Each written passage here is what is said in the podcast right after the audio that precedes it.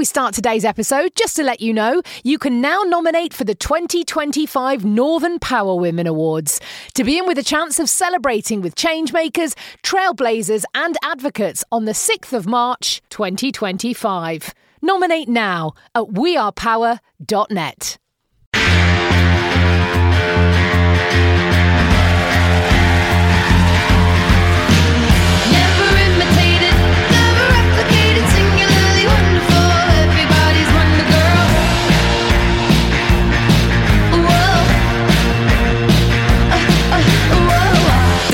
Power Women podcast. For your career and your life, no matter what business you're in. Hello and welcome to a brand new episode of the Northern Power Women podcast. I'm Sam Walker, here together as ever. It's our little weekly date night with the one and only Simone Roche. Hello. Oh, I love that weekly date night. Oh, it's brilliant. I'm I'm really well, thank you. How are you? I'm Um, all right. It's been a bit of a, man- a manic week. Moved house again, the fourth time in just over 12 months. It does get to be a bit of a grind, but you know, we're getting there. Oh no! And how was your venture out in your um your RV? Or does it Well- have a different name in the states? How does it how does it translate? No, RV, very much an RV. We went off into the desert for a few days to escape the madness of Phoenix. Thank you very much if you started listening to my podcast, Desert Diaries. Little plug there, but I've had a load of messages actually from a lot of Northern Power women over the last few days. So thank you so much if you've been joining in the massive roller coaster that has been my life. But welcome in, come on in. I can't say it's always an easy listen, but it's an entertaining one, I think. But um, yeah, so I escaped Phoenix, uh, went for a little drive around the desert, didn't cook up any meth. Won't be featuring any forthcoming episodes of Breaking Bad, but we had a lovely time. Oh well, yeah, I know there has been. Um, we've had lots of conversations this week across the Northern Power Women world, and people want to know about Sam and they want to know about the landlord because I swear there's a posse of Northern Power women on the way to Arizona to sort your landlord out. And if you don't know what that's about, catch up with Sam's uh, podcast and you will find out all about it. It's worse than meth. Yeah, it kind of is actually. Sam Walker's Desert Diaries, thank you. But look, we're here to talk about Northern Power Women right now, of course. And I know you've been having some really interesting conversations this week, Simone.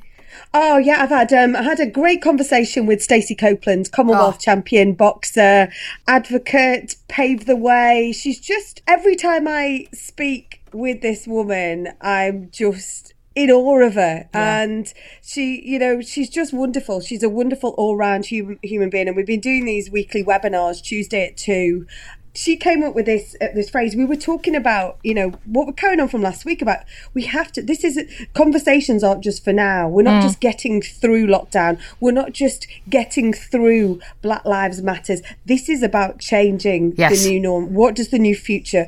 Let, we're not we're t- we're not building back better. We're building for a future new norm. You know, her phrase that stuck with me is about question, challenge, and change and it stuck with me all week because we've talked haven't we? We have to question we have to challenge the norm Yeah. and we have to change and it's not just about talking. We talked last week very much about listening too and that has definitely been my week.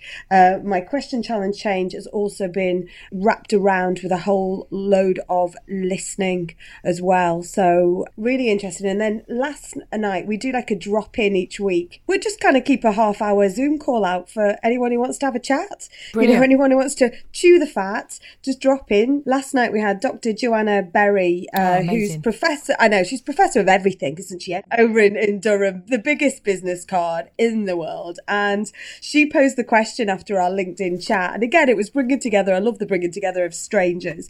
And her question uh, that we started talking about was you know what would you do differently 12 weeks into lockdown if you were to go through this again knowing that let's face it we've all just been locked away for three months of the year But but what would you do differently? There was a lot of you know it was Joanna was talking about a volume of books that she would she's read one but she would have read them all. Someone else we, that she would have started a routine. She would have stopped almost being in denial of it. So it, was- it was really interesting. And then that conversation followed down the LinkedIn thread too. So please, I'd love to know.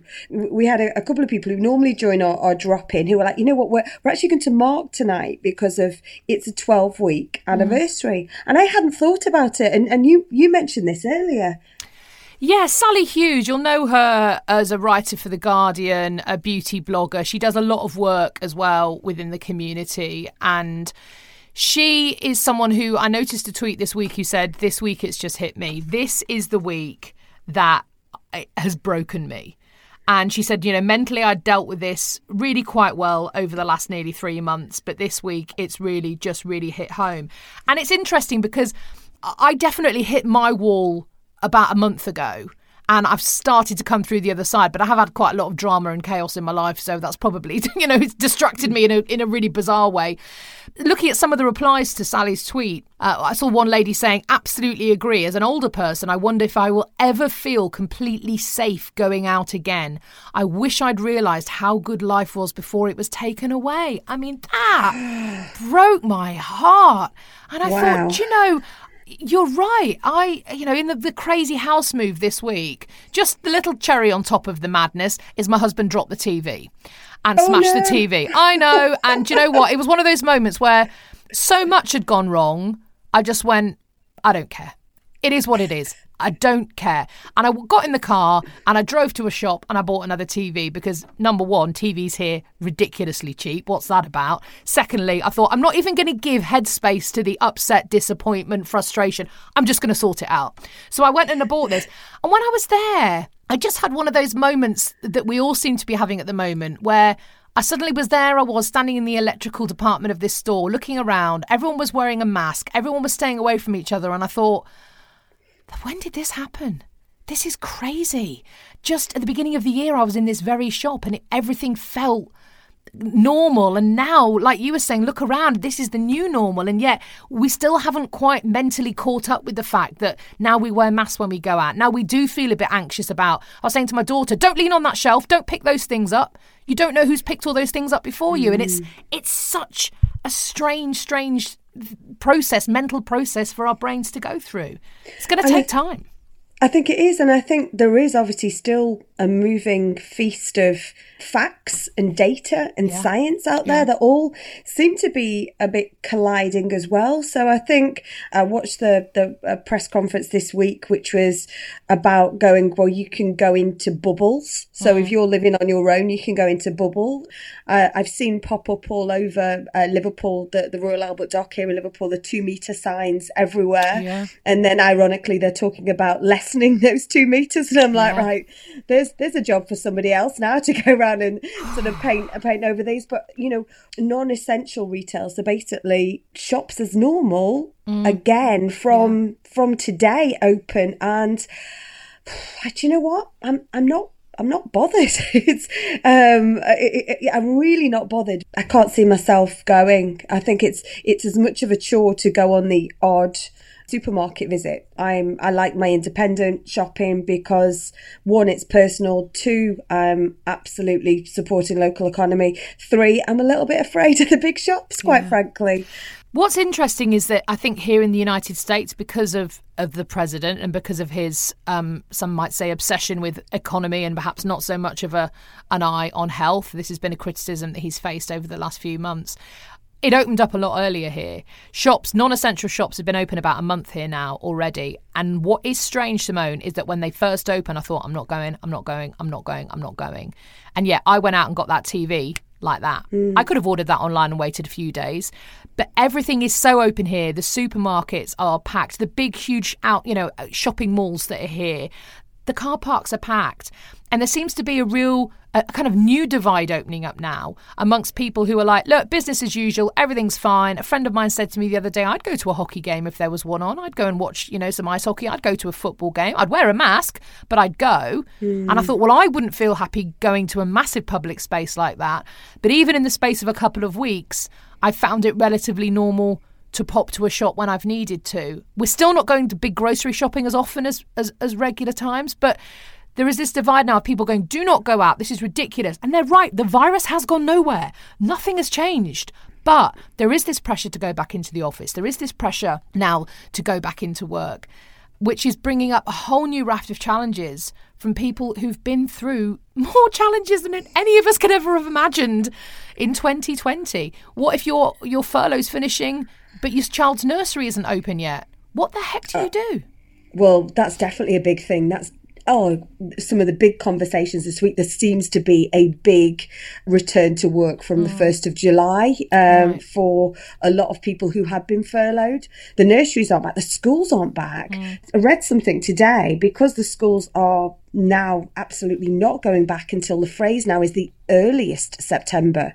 Those two words are big, aren't they? The earliest.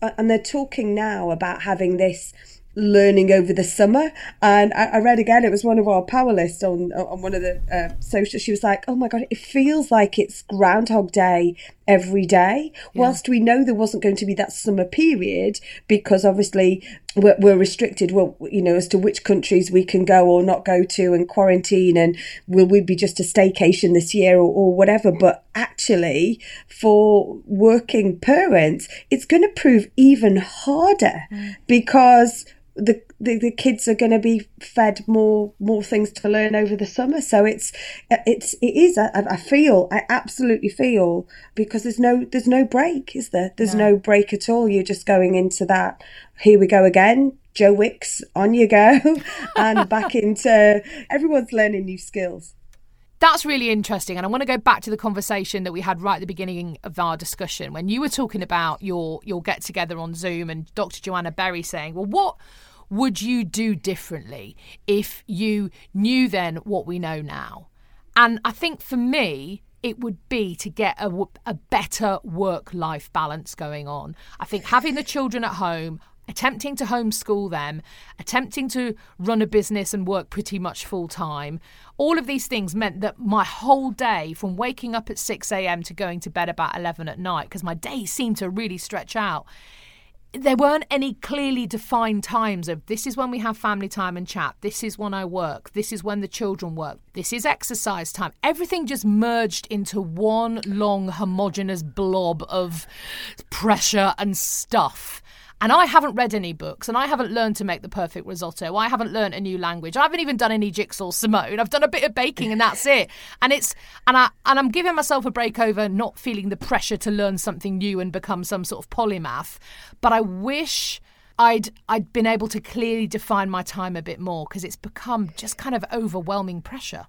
yeah, I've I've absolutely failed on the balance. I started really well. I think the first couple of weekends, I'm like, oh my goodness, this is a weekend. Yeah. You know, for for like ten years, they, they've absolutely blurred, and I think I'd done really well. I've I've absolutely stuck 100 percent with the morning routine, up, yoga, walk, photo Right. of Liverpool waterfront back. Absolutely stuck with that, but other stuff I failed. So. I- wonder whether we could try and go. Well, let's let's stop getting hung up about the nine to five. Mm. But this is where I think you have to have you have to call out to your pals, don't you? We have to. You and I have to set a WhatsApp reminder to go. Yeah. Do you know what? Pick up the jigsaw.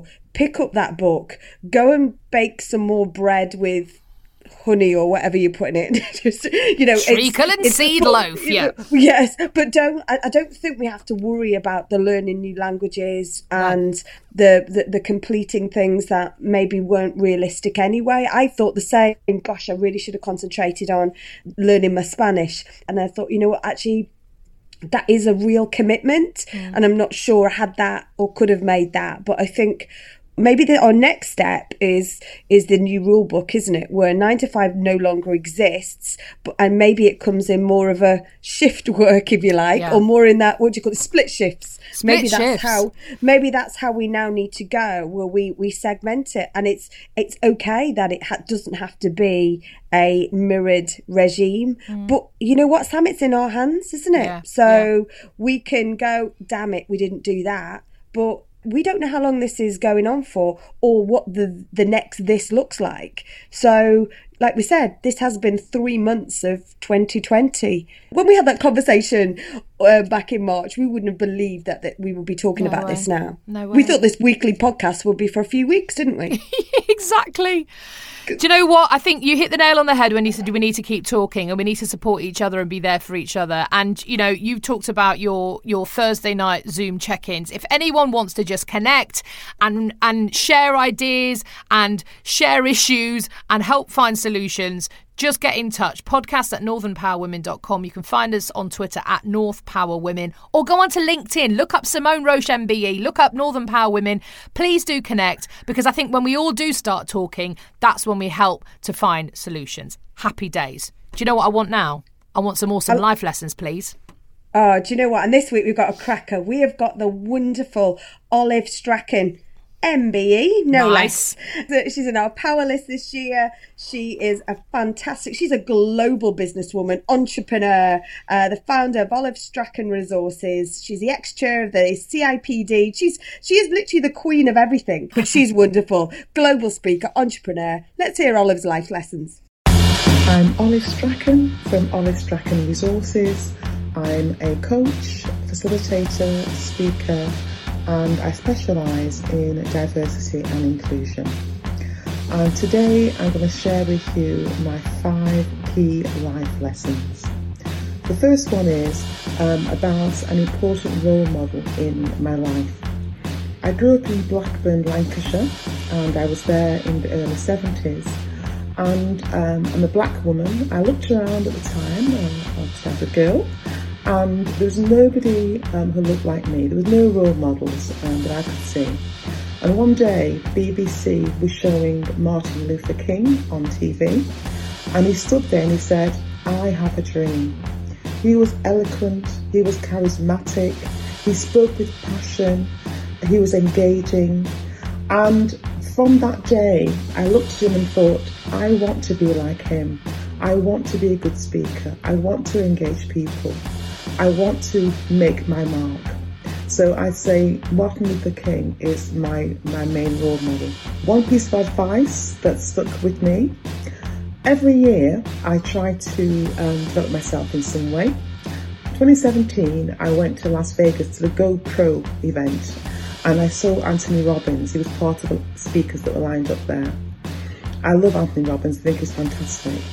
And part of his speech to entrepreneurs was around where you put your time and effort. And he said, where focus goes, energy flows. And for me, that had a great meaning. Um, I came back to, to Manchester. I looked at my diary, I looked at my plan, and I thought, where is my time going? And is my time being spent on important things for my business and growth? And it wasn't. So I made some changes. And always when I look at a task, I think, focus goes, energy flows, Olive. Is this task important? Is it going to make your business better? And if not, I don't do it. So I'd say one piece of advice I'd pass on to everybody is about that focus. Focus on the right things for your business and the right things for you to make sure you get the correct outcomes. When I'm faced with imposter syndrome, what do I do about it? Okay, so for me, it was walking into rooms where it was full of men, men in pinstripe suits. And obviously, I'm a black consultant. A lot of the consultants that I met when I first opened in um, 1998 were white men. I did feel out of place. I did feel like I didn't belong. But also, because of that, I stopped saying anything. I stopped putting my point forward. I, I just stood there and listened. And gradually I learned that um, my opinion was equally important as theirs. And often the questions that I posed, the questions that I asked, were important questions that others wanted to know the answer to as well. So how I overcame that was I started to speak up, started to get confidence in myself and believe in myself, and say, Olive, even if you, you, you seem stupid or it, it doesn't come out right, just try. And by trying to be my authentic self, by trying to be more confident, gradually I became more confident.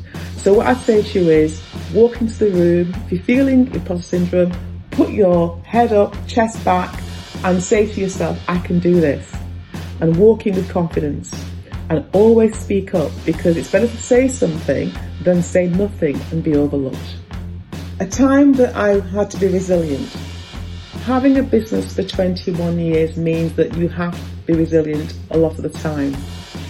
For me, the two main points were one, in 2008 was a big thing for me. It was the recession. I had a business that was growing. I had four staff. We're doing well. And suddenly the phone stopped ringing. Gradually, as my money ran out, I had to make staff redundant. I had to do most things myself. It was hard. I come to the point where I wasn't sleeping very well. My hair was falling out with anxiety. And I thought, got to sink or swim here. What can I do to get my business back on the ground? I thought about it and I thought, well, recession is in the UK, but it's not in the Middle East. So I looked for new markets for my business and I won a contract to design a global leadership program which I delivered all over the Middle East and then across other countries as well, 25 in total. So out of adversity came something good. I, I, I grew an international market and I worked closely with UK Trade and Investment. This time, COVID-19 is different because the whole world is suffering. So there are no new markets as such to get. However, what I've done instead is I've looked at my skill set. Um, came back from Curacao in March. Three months of work was cancelled. It was all face to face. It was in America and all over the world. It's all cancelled. I had to find a different way to work, offering my clients a different service. So what I've done is I use Zoom for leadership training, etc. I use WebEx to webinars, Microsoft Teams for coaching, FaceTime. I've learned to use different platforms for my business and offer clients something different. I've learned to be engaging across, you know, using Zoom. So I've learned different skills. So I say to you is when something happens like that, you've got to find the solution that works best for you Thank you so much to the amazing Olive Strachan with her incredible life lessons. Do find her on Twitter. You can follow her at Olive Strachan. And you know what? Here at Northern Power Women, we've made a commitment to really amplify the voices of amazing black women and women of colour over the next month. So please, please, please, if there's someone whose life lessons you would love to hear, let us know. Or perhaps you would like to share your own. All you need to do is get in touch podcast at northernpowerwomen.com. We'll take care of the rest. It's dead easy. Now, look, before we disappear off into the sunset slash sunrise, Simone, we have to say big, big Northern Power Women news coming up.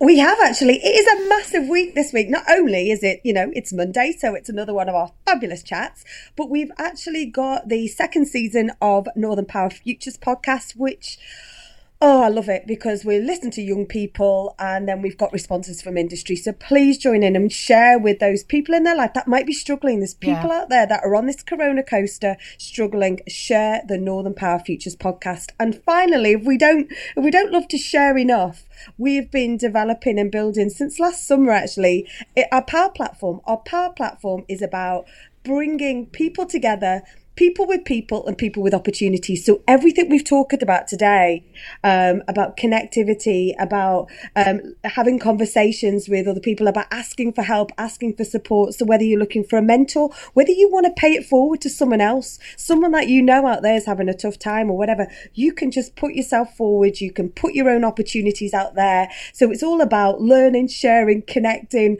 just being the generous nature that we are across our Northern Power Women and Northern Power Futures It's for everyone. Power-platform.com. Please do get involved. And guess what? It's free.